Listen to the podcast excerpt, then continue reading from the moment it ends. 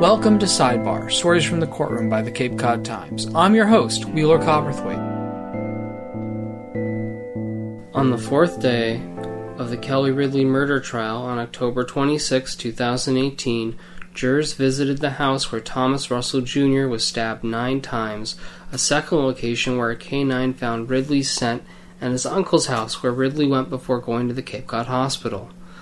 The jury heard just two witnesses and were sent home early after prosecutor Thomas Flanagan alleged a spectator was intimidating witnesses earlier in the day.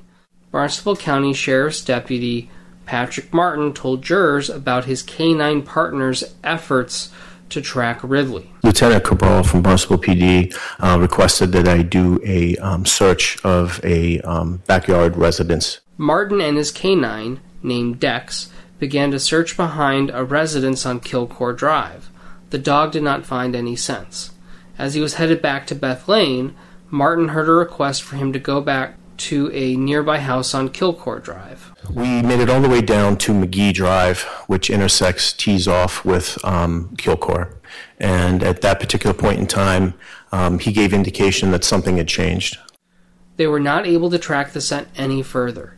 They were later given a cell phone identified as belonging to Ridley that was found in a plastic trash can at the Beth Lane house, the site of Russell's killing. He started off at the trash can where the cell phone was. Um, he sniffed that and then began to work down into the backyard of this residence.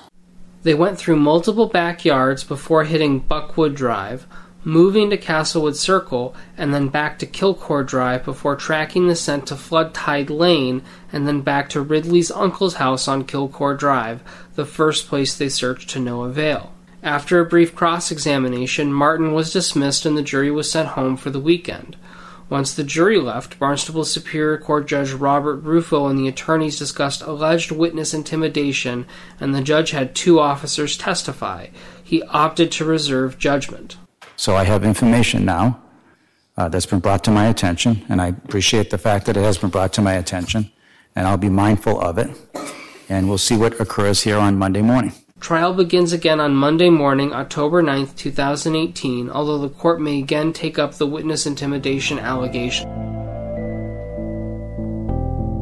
Sidebar Stories from the Courtroom is composed of audio vignettes that complement our written court's coverage. For the rest of our reporting on this case, please visit our website, capecodtimes.com, or buy a copy of today's newspaper.